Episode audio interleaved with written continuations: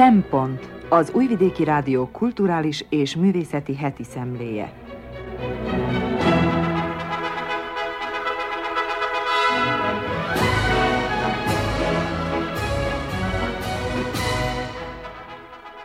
Jó napot kívánok! Köszöntöm az Újvidéki Rádió hallgatóit. A mikrofonnál Krnács Erika, a Szempont mai szerkesztője. Egy kis ízelítő kínálatunkból. Jódar Rózsa kormányos Ákos harmadik verses kötetével foglalkozik. Sándor Zoltán egy filmről ír, amely a szeretet nélküli világról szól, az emberi kapcsolatok és a társadalmi viszonyok egymásra hatásáról. Piros Bálint Chris Cornell halálának évfordulójával foglalkozik. Gobi Fehér Gyula heti jegyzetében arról ír, hogy megtiszteltetés és szép feladat egy nagyapának, ha unokája tanácsot kér tőle. Tartsanak velünk!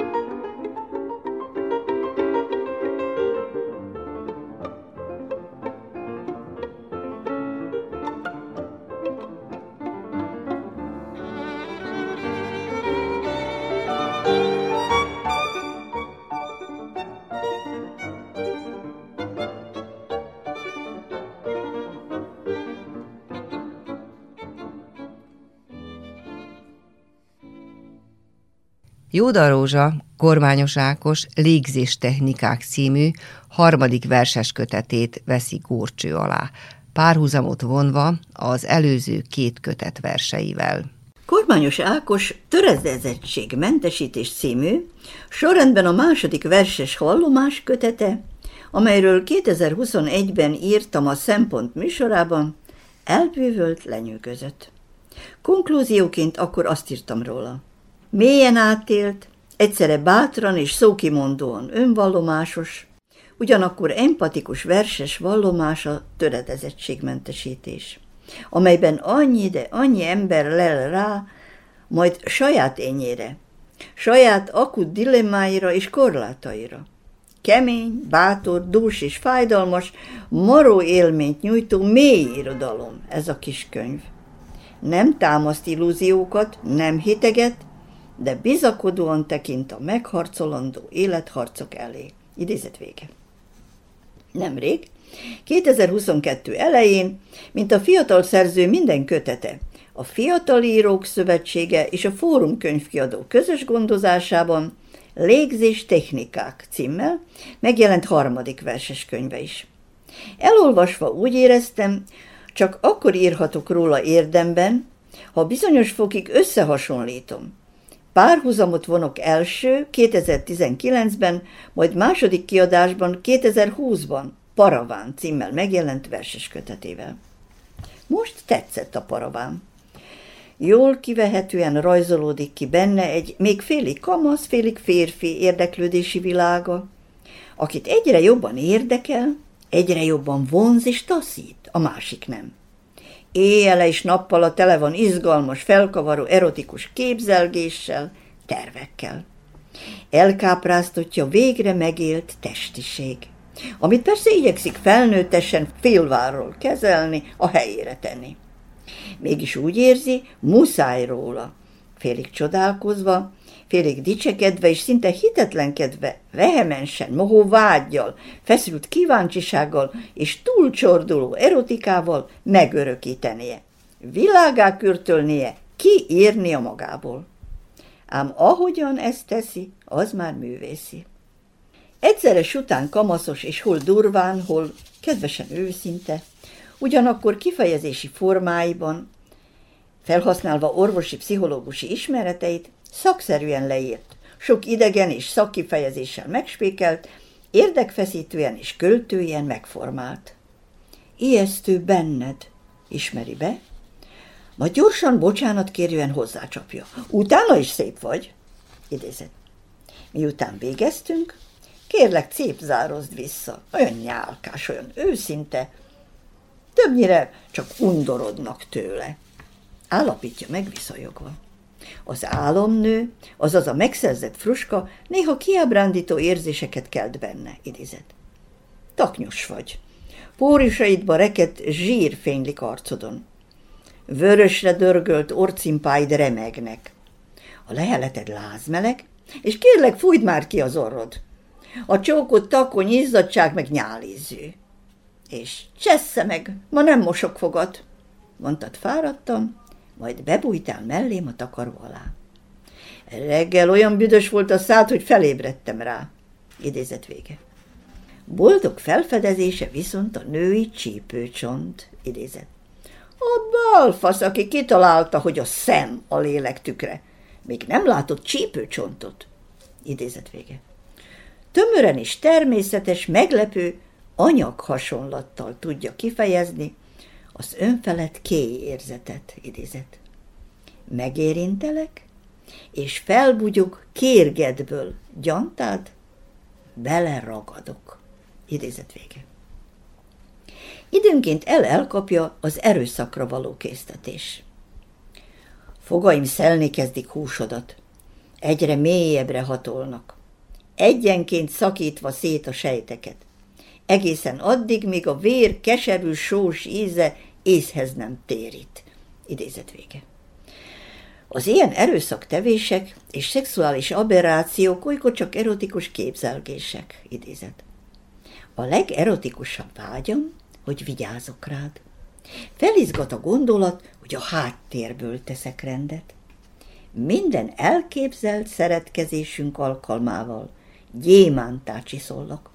Összepréselem benned a sót és a fájdalmat. Kitéplek időből és térből. Rád gondolva maszturbálok. És egyre hihetetlenebb az orgazmusom. Idézet vége. Erotikusan hat rá a lány szaga. Már reggeli pisilésének hangja is, s elképzelt lassú vetkőződése, bugyiának legyűrése, a vécén ücsörgése, majd, idézet, ott, ahol te éppen pisilsz, ott tíz perccel később én is pisálhatok. És újra meg újra lepörgethetem a képek zuhatagát. Pisálhatok a te pisilésedre gondolva. Idézet vége. Olykor váratlanul megrázó vallomás tör ki belőle.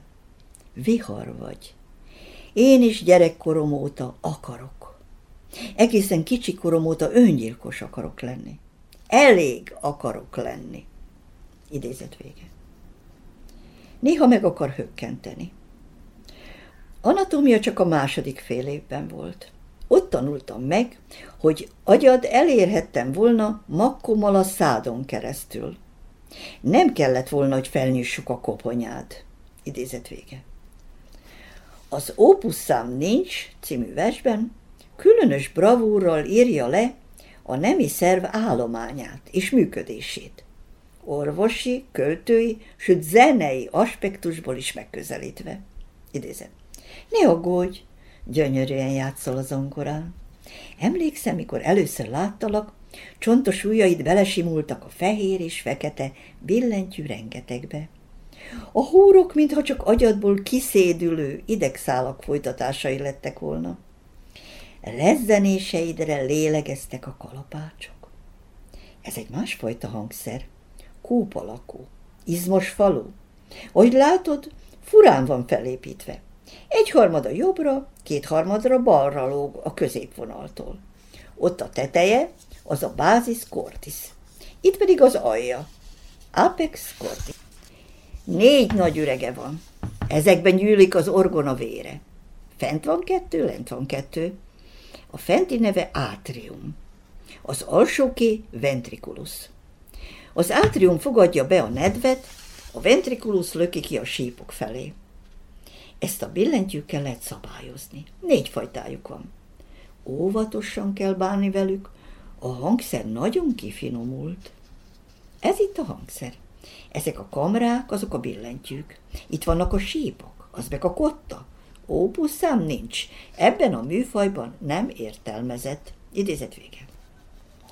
A Tehervonat című versben a nemi aktust a tehervonat száguldásához hasonlítja. A metélésben három sűrű oldalon át egy férfi nemi szerv megműtését, majd a test műtét utáni keserveit írja le szándékosan durva szókimondással, bámulatos érzékletességgel, fantáziával és ragyogó képi megvalósításban. Egyszerre kívánva meghökkenést, undort és kéérzetet kiváltani. Sikerrel. A kukac réje a válogatottan perverz erőszakot és az egymás sírva keresését énekli meg.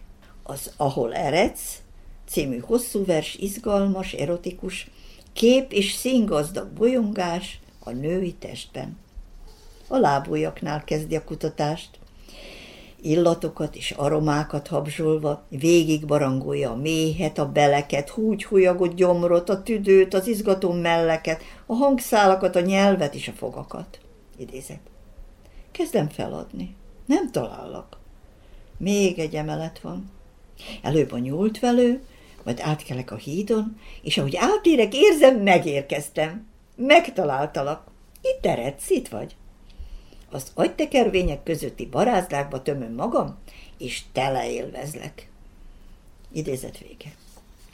Kormányos Ákos harmadik légzés technikánk című idérendi sorrendben harmadik verskönyvéről Mohácsi Balás a fülszövegben többek között azt írja.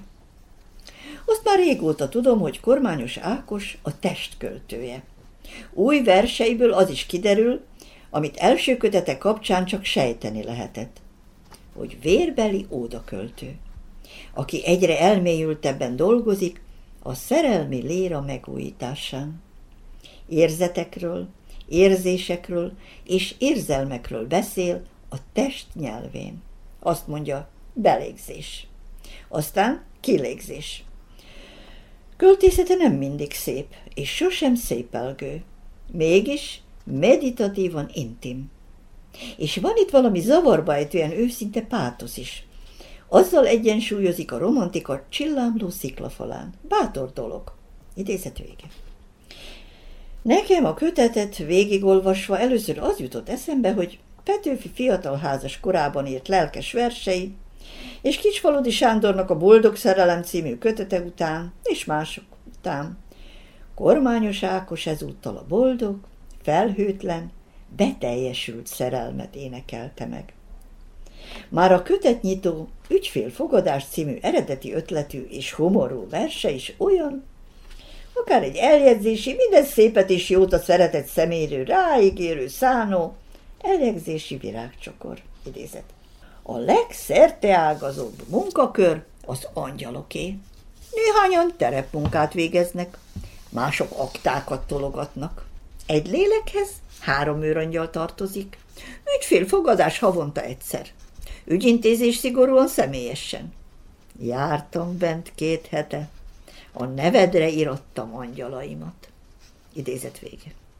És azon túl is minden lélegzetvétel az övé. A belégzés című fejezet 11, és a kilégzésnek is mind a 12 verse is róla, neki szól. Melkasomban a tér, idézet. Behunyom a szemem, és arra gondolok, itt fekszel, itt, e rázkódó test mellett.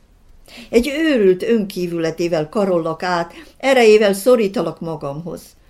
Nedvek csöpögnek a testedre pórusaimból, bőröd átereszti molekuláimat. Ugyanígy engedlek magamba én is. Túlcsordulsz önmagadon. Bőrömhöz érnek nedveit. Így csillapodik a gyulladásom lassan helyreáll a rend, elalszunk. Idézet vége. A légzéstechnika az aprilékus megfigyeléseken túl annyira kifinomult, bensőséges.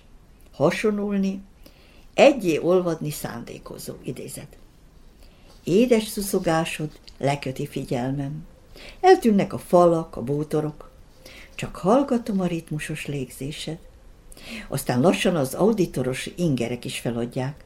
Már nem hallom az autókat, sem a madarakat. Majd a testérzékelés szűnik meg, és megszűnik a tér.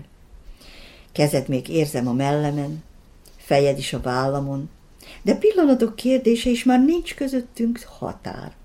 Megszűnik a test, robajlik szuszogásod, lassan már az sem a tiéd. A hang végül ritmus csupán, egyszerre csönd lesz, megállnak az órák. Ezt hagyták ki tanításaikból a jogik. Meditálni a másik légzésére is lehet. Idézet vége. A múlt jelenné válik, idézet.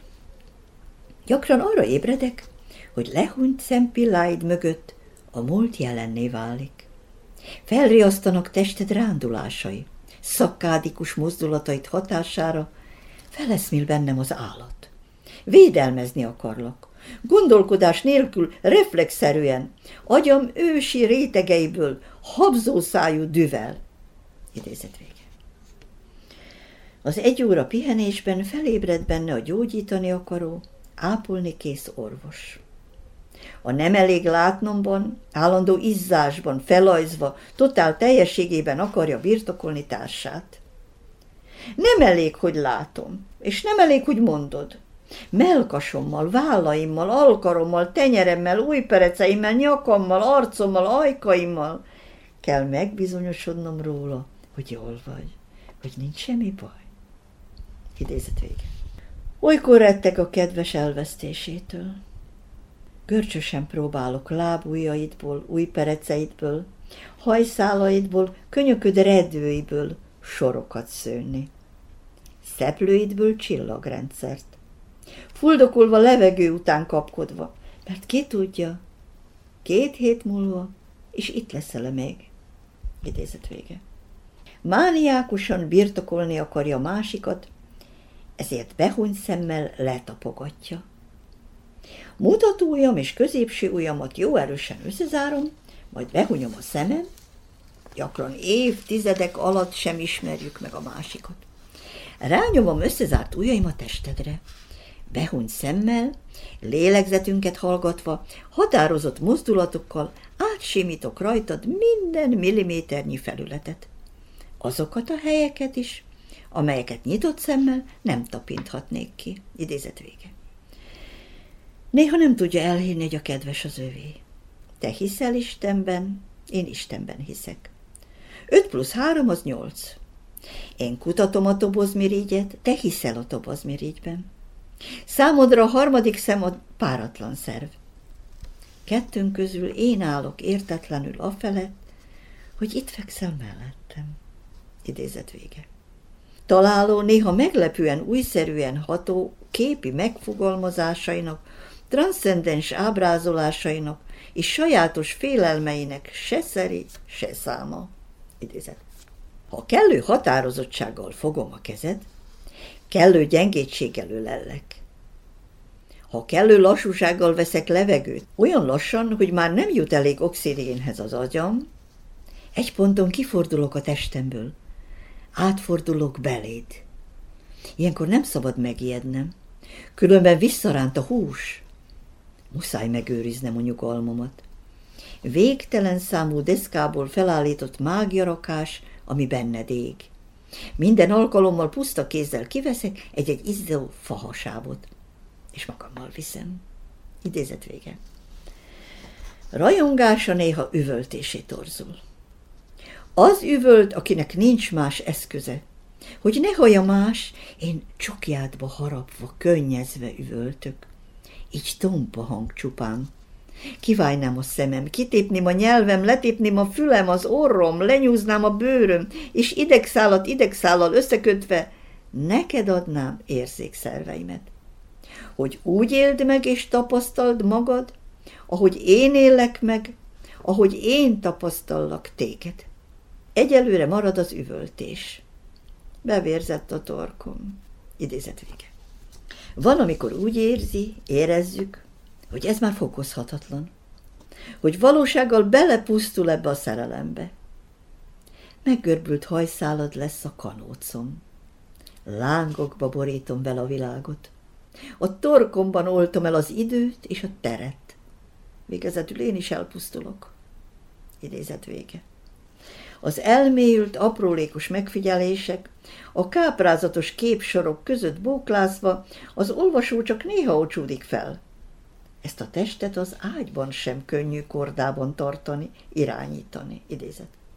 Abban a pillanatban szentül hittem, hogy a legfontosabb feladat, amit éppen akkor csinálok. Megfeszülnek az izmaim, hogy testem biztosan tartson. Ha rángatóznál, ne essek ki a ritmusból. Érzékszerveim kiélesednek, látom, amit egyébként észre se vennék, apró jelzéseidet. Azonnal érezem, hogy változik az illatod, ahogy rebben a szád széle. Hallom, hogy másként veszed a levegőt, és pontosan érzem, ujjaim hol járnak. Megrázza a kötet lehelet finom, és titokzatosan sokat mondó, mint egy holmi famózus szertől a nihilben lebegő záróverse. Az önkívületben ölelni is lehet, amelyben akár a jogik már színeket lát, foltokat és pacákat, s lassan elkívánkozik, átlendül társával egy másik világba. Idézet. Csukott szemmel ülök az ágy szélén. Arcot hátulról az enyémhez nyomod, jobb kezed a melkasomon, bal kezed új begyeivel átmaszírozod a hajhagymáimat. Végül homlokomon megpihen a tenyered. Érzem, hogy nem vagy itt. És azt is, hogy vinnél magaddal. Veled akarok menni. Egy mély levegő, a tüdőm teljesen megtelik, aztán lassan, kontrollálva kifújom, így csökken a térfogat. Együtt lélegzünk. Egyszer csak, ahogy a jogik szent szövegeiben meg van írva, színeket kezdek látni. Narancs, zöld, lila. Foltok és pacák. Eszembe jut, hogy fájdalomcsillapítóért indultam. De elterelte gondolataimat egy vörös buborék. Én nem vagyok sehol. Lassan megszűnik közöttünk a határ. Tenyered már nincs a homlokomon. Arcod már nincs az arcomon. Utolérlek, hogy átessünk oda, ahol nincsenek ablakok, nincs ölelés, sem autóróbaj, de nincs a nyakamon a leheletet sem. Nincsenek newtoni törvények, és a háromszög belső szögeinek összege sem 180 fok. Ahol csend van. Nem a hangok és a zajok nem léte van, hanem a csend van, a kettőnk csendje. Idézet vége. Először idegenül viszonyogva igyekeztem átsiklani Csizmadia Molly, fedőlapjának és illusztrációinak baljós feketeségén. Vastag láncokkal keresztbe kasul leláncolt ablaktábláin. Vigyorogva jogázó csontvázain, fekete vértizzadó agyvelőin, amelyek két beteg nyílt sebektől vöröslő, egymásból fonódó karokon és tenyereken hullámzó remegő beteg vérből egy, frissen és bizakodón zöldülő új, az élet felé ágasodó növényt képesek sarjasztani. Mit keresnek ezek a rettenetben fogant, baljós jövőképet sejtetni, előre vetíteni kívánó, fekete keretbe foglalt sötét festmények egy álomszép, elomló, önfeladó testi-lelki szellemi boldogságban fogant új, mondani valóban és felfogásban is újító, a testi vonatkozásokat hangsúlyosan kiemelő, egyedi költői világot teremtő, izzó szerelmes verseket tartalmazó kötetben. Aztán megértettem.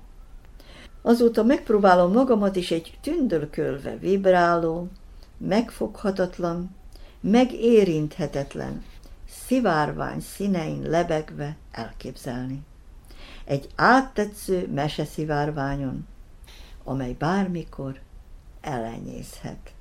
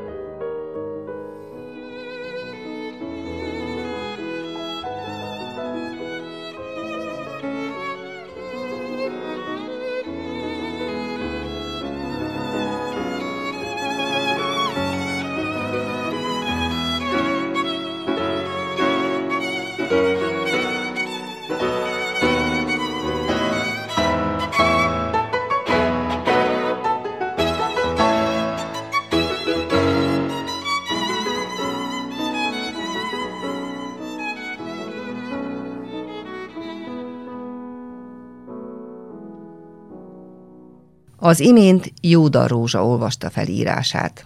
Az emberi kapcsolatok és társadalmi viszonyok kiváló alkalmazása a film, amelyről Sándor Zoltán beszél. Érzelmi nyomorultak. Andrei Zjagincev szeretet nélkül. Elidegenedett világban élünk. Az okostelefonjukba merült emberek nem együtt, legfeljebb egymás mellett élnek.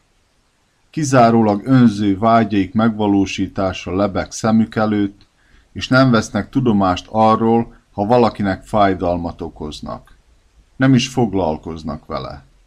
Empátia, szeretet, együttérzés csupán hívószavak, amelyekre hivatkozva el lehet mondani az üres frázisoktól Kongó meg annyi társadalmi mantrát.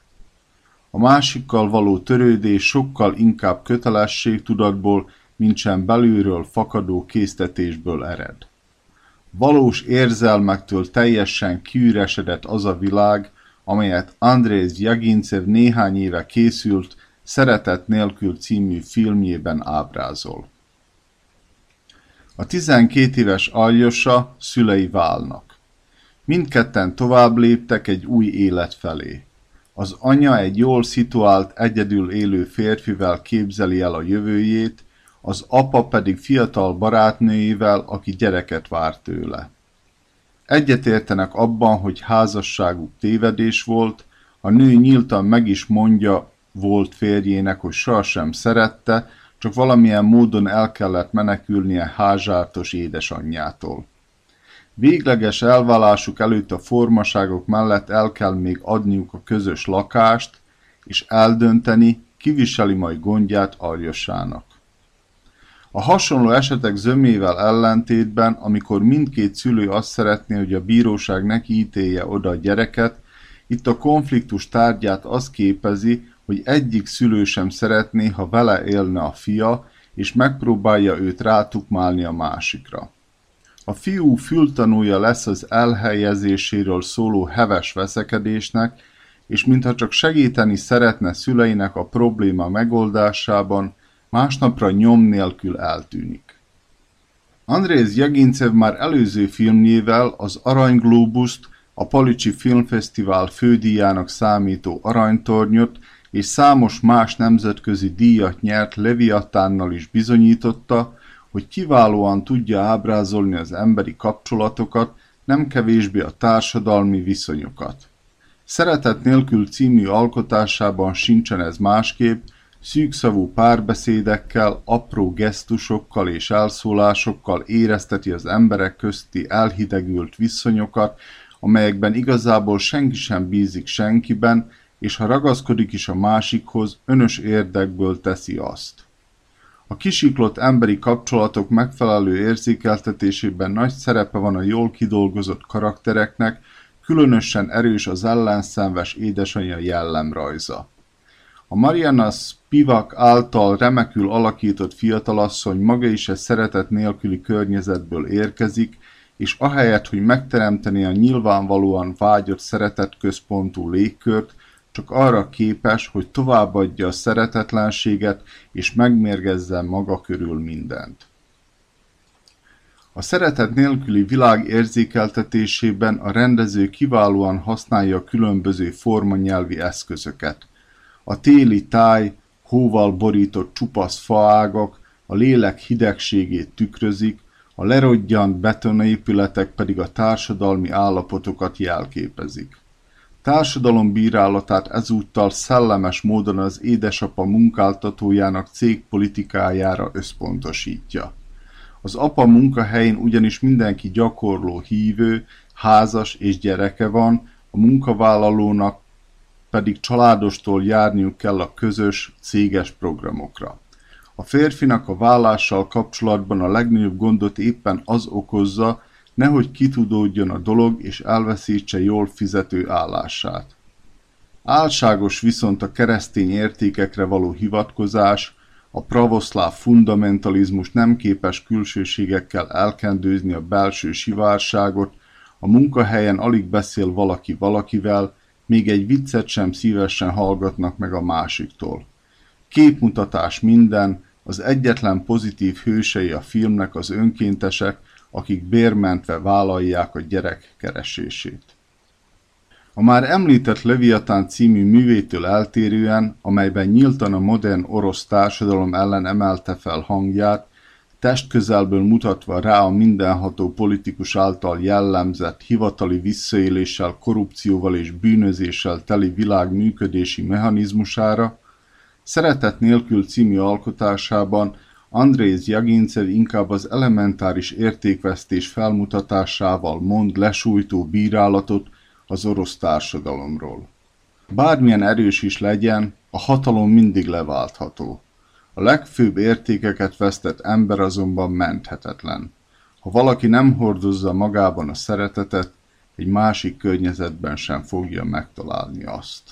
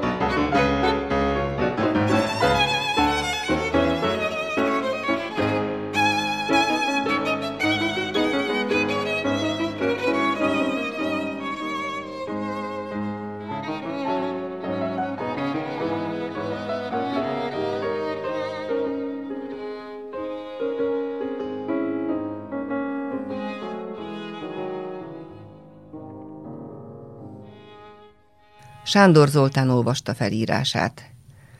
A depresszió nem válogat. Olyan zenészeket is utolér, akiknek mindenük megvan. Siker, pénz, csillogás.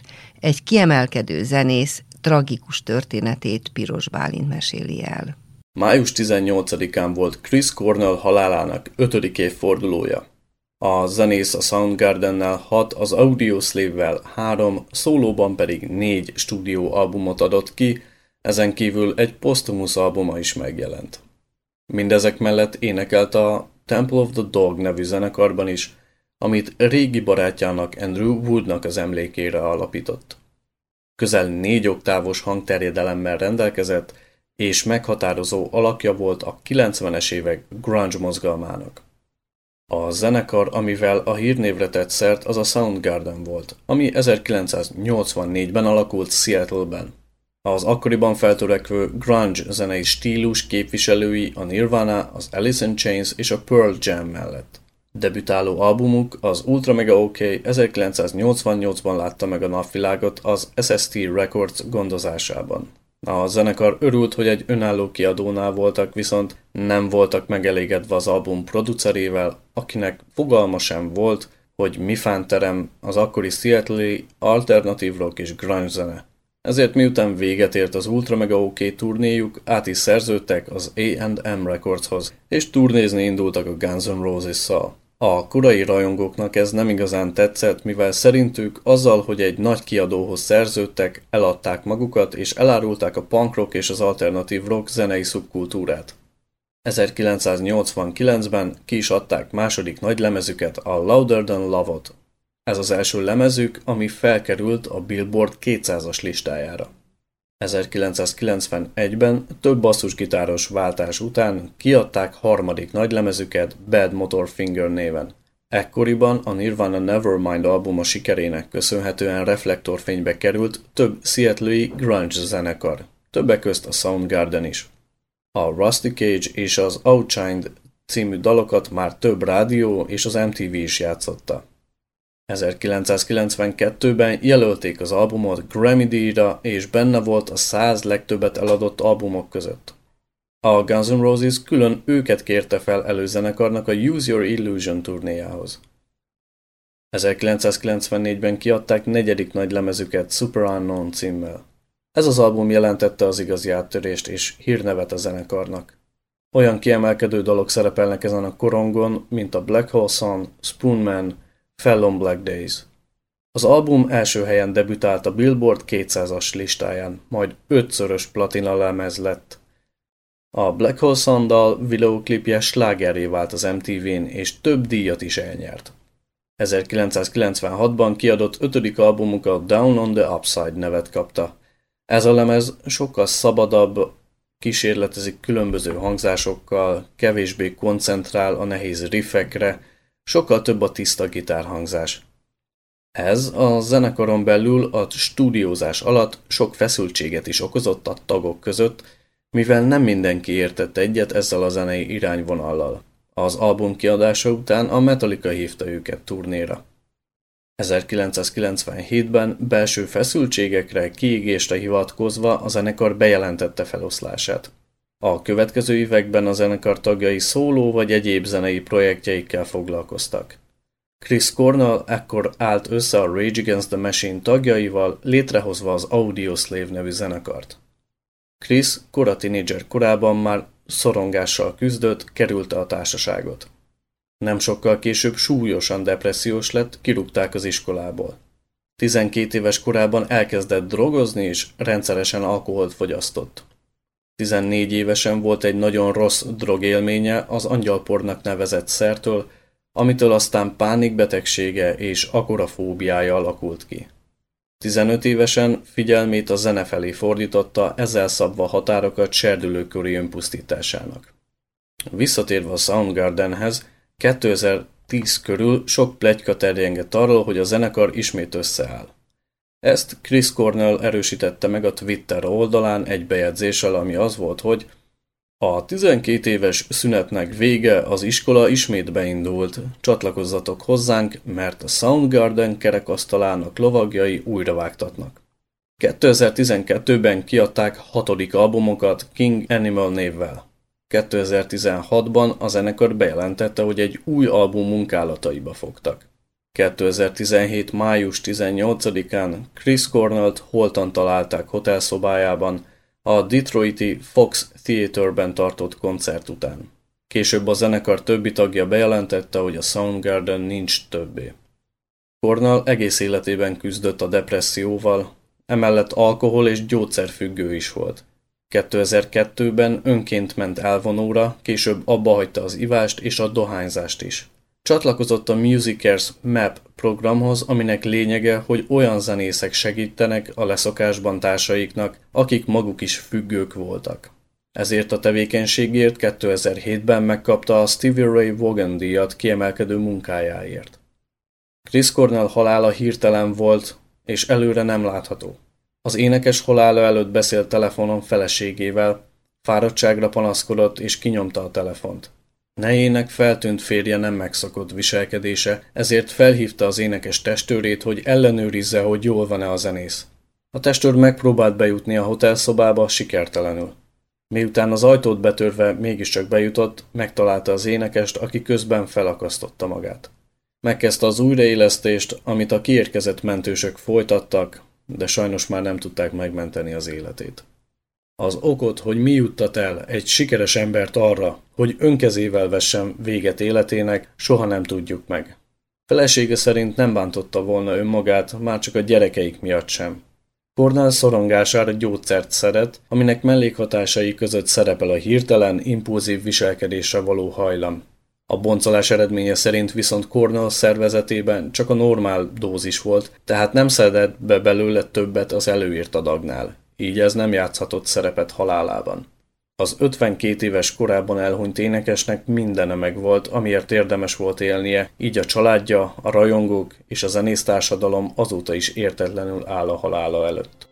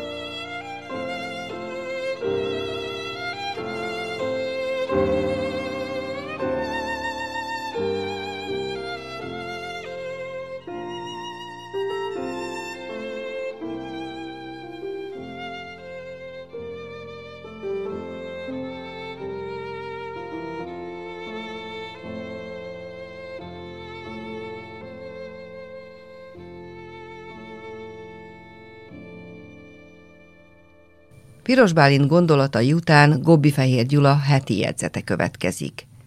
Nagyapák tanácsai. A múlt héten felhívott egy topolyai osztálytársam.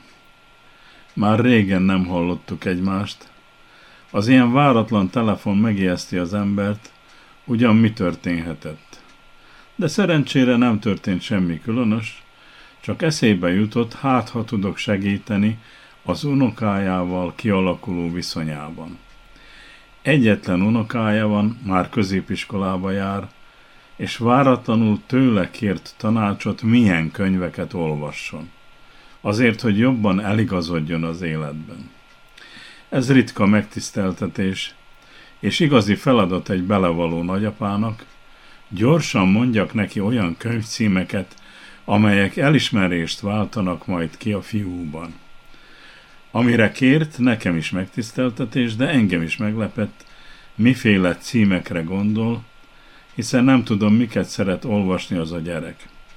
Azt mondja a volt osztálytársam, hogy olyan komoly könyvekre gondol, amelyek a társadalomról szólnak, nem regények és nem is versek, esetleg ő is elolvasná őket, és akkor lenne közös témája az unokával, megbeszélhetnék, kinek mi a véleménye az életről. Mondtam neki, vegyen elő papíros meg ceruzát, mindjárt diktálok neki néhány könyvcímet. Persze nem annyira a könyvcímek izgattak, akkor inkább a szerzők, ugyan kiket javasoljak. Nagyon változik a világ körülöttünk, mikor mi fiatalok voltunk, megvoltak a saját szerzőink, saját tanácsadóink, az ő szövegeiket olvastuk, meg róluk vitatkoztunk, az ő eszméiket próbáltuk életünkben alkalmazni. Lehet, hogy nem is ismerem kellőképpen a mai fiatalok lelkét, vágyait, céljait, ugyan mit tudok segíteni ismerősömnek. De nem tagadtam meg a kérését, kénytelen voltam megtiszteltetésnek tekinteni a kérést, ki kell tennem magamért. Mondtam neki, hogy három magyar szerző nevét fogom lediktálni, a könyvtárban biztosan megtalálja valamelyik könyvüket, az ő műveiket keresse.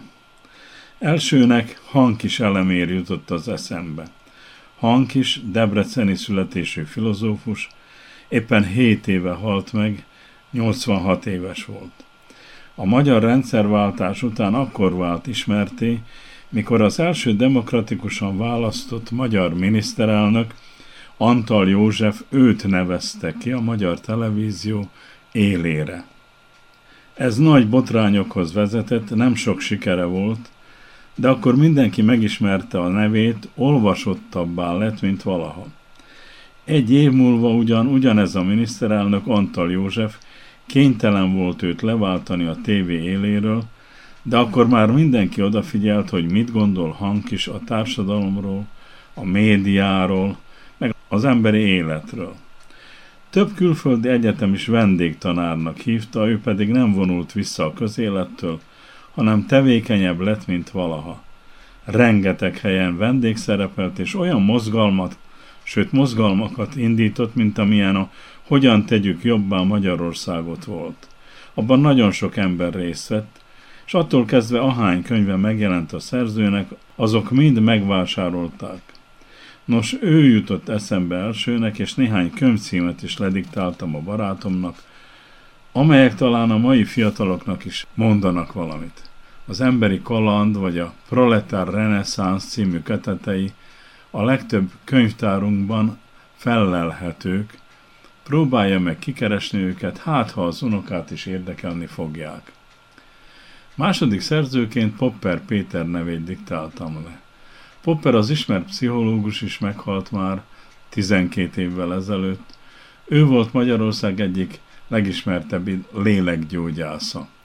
Cikkeit és könyveit a legtöbben ismerték, tanácsaival, újságokban megjelent elmélkedéseivel, sőt rádióműsorokkal, tévéműsorokkal nagyon sokaknak segített a mindennapok gondjaival való harcukban, dilemmáik megoldásában.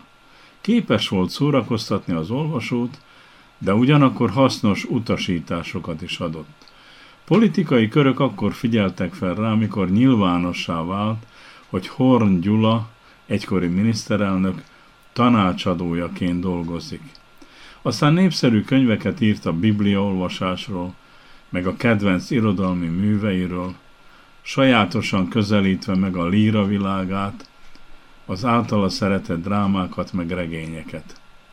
Ő sok gyakorlati tanácsot adott olvasóinak, és szinte évente kiadják ma is a legkeresettebb műveit. A harmadik szerző, akinek a nevét lediktáltam, Bagdi Emőke volt, aki korunkbeli 1941-ben született Tiszafüreden.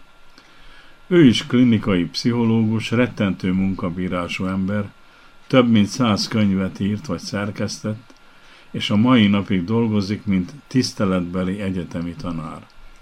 Ahogy egy önvallomásában leírja, mindig szerettem tanítani és lelket gyógyítani. Ezt teszem ma is, és nem középiskolás fokon. A média minden csatornáján és mindenütt, ahova hívnak. Ahol terjeszthetem a pszichológiai ismereteket. Remélem, hogy sokáig végezhetem ezt a szolgálatot. Mégsem időt kérek a sorstól, hanem csak azt, hogy megszabott életidőmben mindig a személyes érdekeltségen túlmutató értelme legyen annak, amit teszek. Így val önmagáról. És könyveinek címei is elárulják érdekeltségét. Ilyen címek. Hogyan lehetnénk boldogabbak? Vagy boldogság az élet delén. Vagy boldogság 60 fölött. Utak önmagunkhoz. A személyiség titkai. Könyvei most is kaphatók a magyar könyvesboltokban, tehát gond nélkül beszerezhető. Gondoltam, hogy ajánlataim kisegítik régi ismerősemet. Meg is köszönte őket, és azt hittem, befejeztük a társalgást, de másnap reggel ismét hívott. Arra próbált rábeszélni, hogy ne könyvcímeket diktáljak neki, hanem bizonyos konkrét tanácsokat, amelyeket ő továbbad, mert hogy az unokája ilyeneket kér tőle. Kénytelen voltam közölni vele, hogy ilyen tanácsokat nem érdemes kérni senkitől, mert ezek általában mind közhelyek. Ez az kiáltott föl. Ilyen közhelyeket mondjál nekem, mert Sanyika ezeket szeretné hallani. Magamban úgy véltem, nagyon el van kényeztetve ez a Sanyika, de miért bántottam volna a kedvenc unokát, akit soha nem láttam személyesen, és nagyon valószínű, hogy soha nem is fogunk találkozni. Csak annyit közöltem a haverral, hogy ha kézbe veszi Popper vagy Bagdi vagy Hang kis könyveit, akkor azokból első olvasásra is kiegyzetelhet több száz aranyköpést vagy jó tanácsot, okos mondást, nevezze őket, ahogy akarja. Nem árt néha könyveket olvasni, meg közben jegyzetelni. Ébren tart bennünket, és megmozgatja az eszünket. De kértem tőle egy fél órát, és az alatt kikerestem a neten egy ilyen szöveget. A valamikori folyóirat az Irodalmi Jelen című lap 2010 áprilisi számában találtam egy Popper Pétert búcsúztató szöveget, amelyben a szerző sorba veszi az elhunyt pszichológus közismert jó tanácsait. Ezek nem külön-külön jelentek meg, hanem kiragadott mondatok ezek Popper szövegéből. De ilyenek találhatók a neten ezer számra. Ilyenekre gondolok. A múlt már nincs. A jövő még nincs. Egyetlen valóságunk a jelen. Ha ezt a három tőmondatot végig gondoljuk, akkor rájövünk, Popper arról beszél, hogy rengeteg fölösleges erőt pazarolunk el azzal, hogy túl sokat időzünk a múlt vagy a jövő irrealitásában. Vagyis régi sérelmeinken rágódunk, esetleg visszavágyódunk elmúlt állapotainkra. Eközben pedig múlik az idő, elsiklunk a jelen felett. Közben csak most cselekedhetünk valamit, ami majd számítani fog. A jelenre kell odafigyelni, de ilyen megállapításokat garmadával lehet jegyezni Popper szövegeiből. Mondjuk ezt. A belső fegyelem megtart, mint testet a csontváz. A külső fegyelem páncél, véd és akadályoz. Úgy vélem a legtöbb olvasó ezt egyből megérti. A szerző arról beszél, hogy az ember lelke szétesik fegyelem nélkül. Csak a belső fegyelem tanít meg élni a szabadsággal. És Popper szerint ez okoz olyan sok zavart a modern kultúrában. Mivel azóta nem érkezett újabb hívás Topolyáról, remélem az én tanácsaim segítettek nemzedéktársamnak, hogy jó nagyapa legyen, jó nagyapja Sanyikának. Néha elég, ha meghallgatjuk a gyerekeket, mert már az is segít nekik. Néha viszont valóban odahallgatnak a szavunkra, de mindenkinek saját útja van az életében, és örülhetünk, ha látjuk őket, ugyan merre tartanak.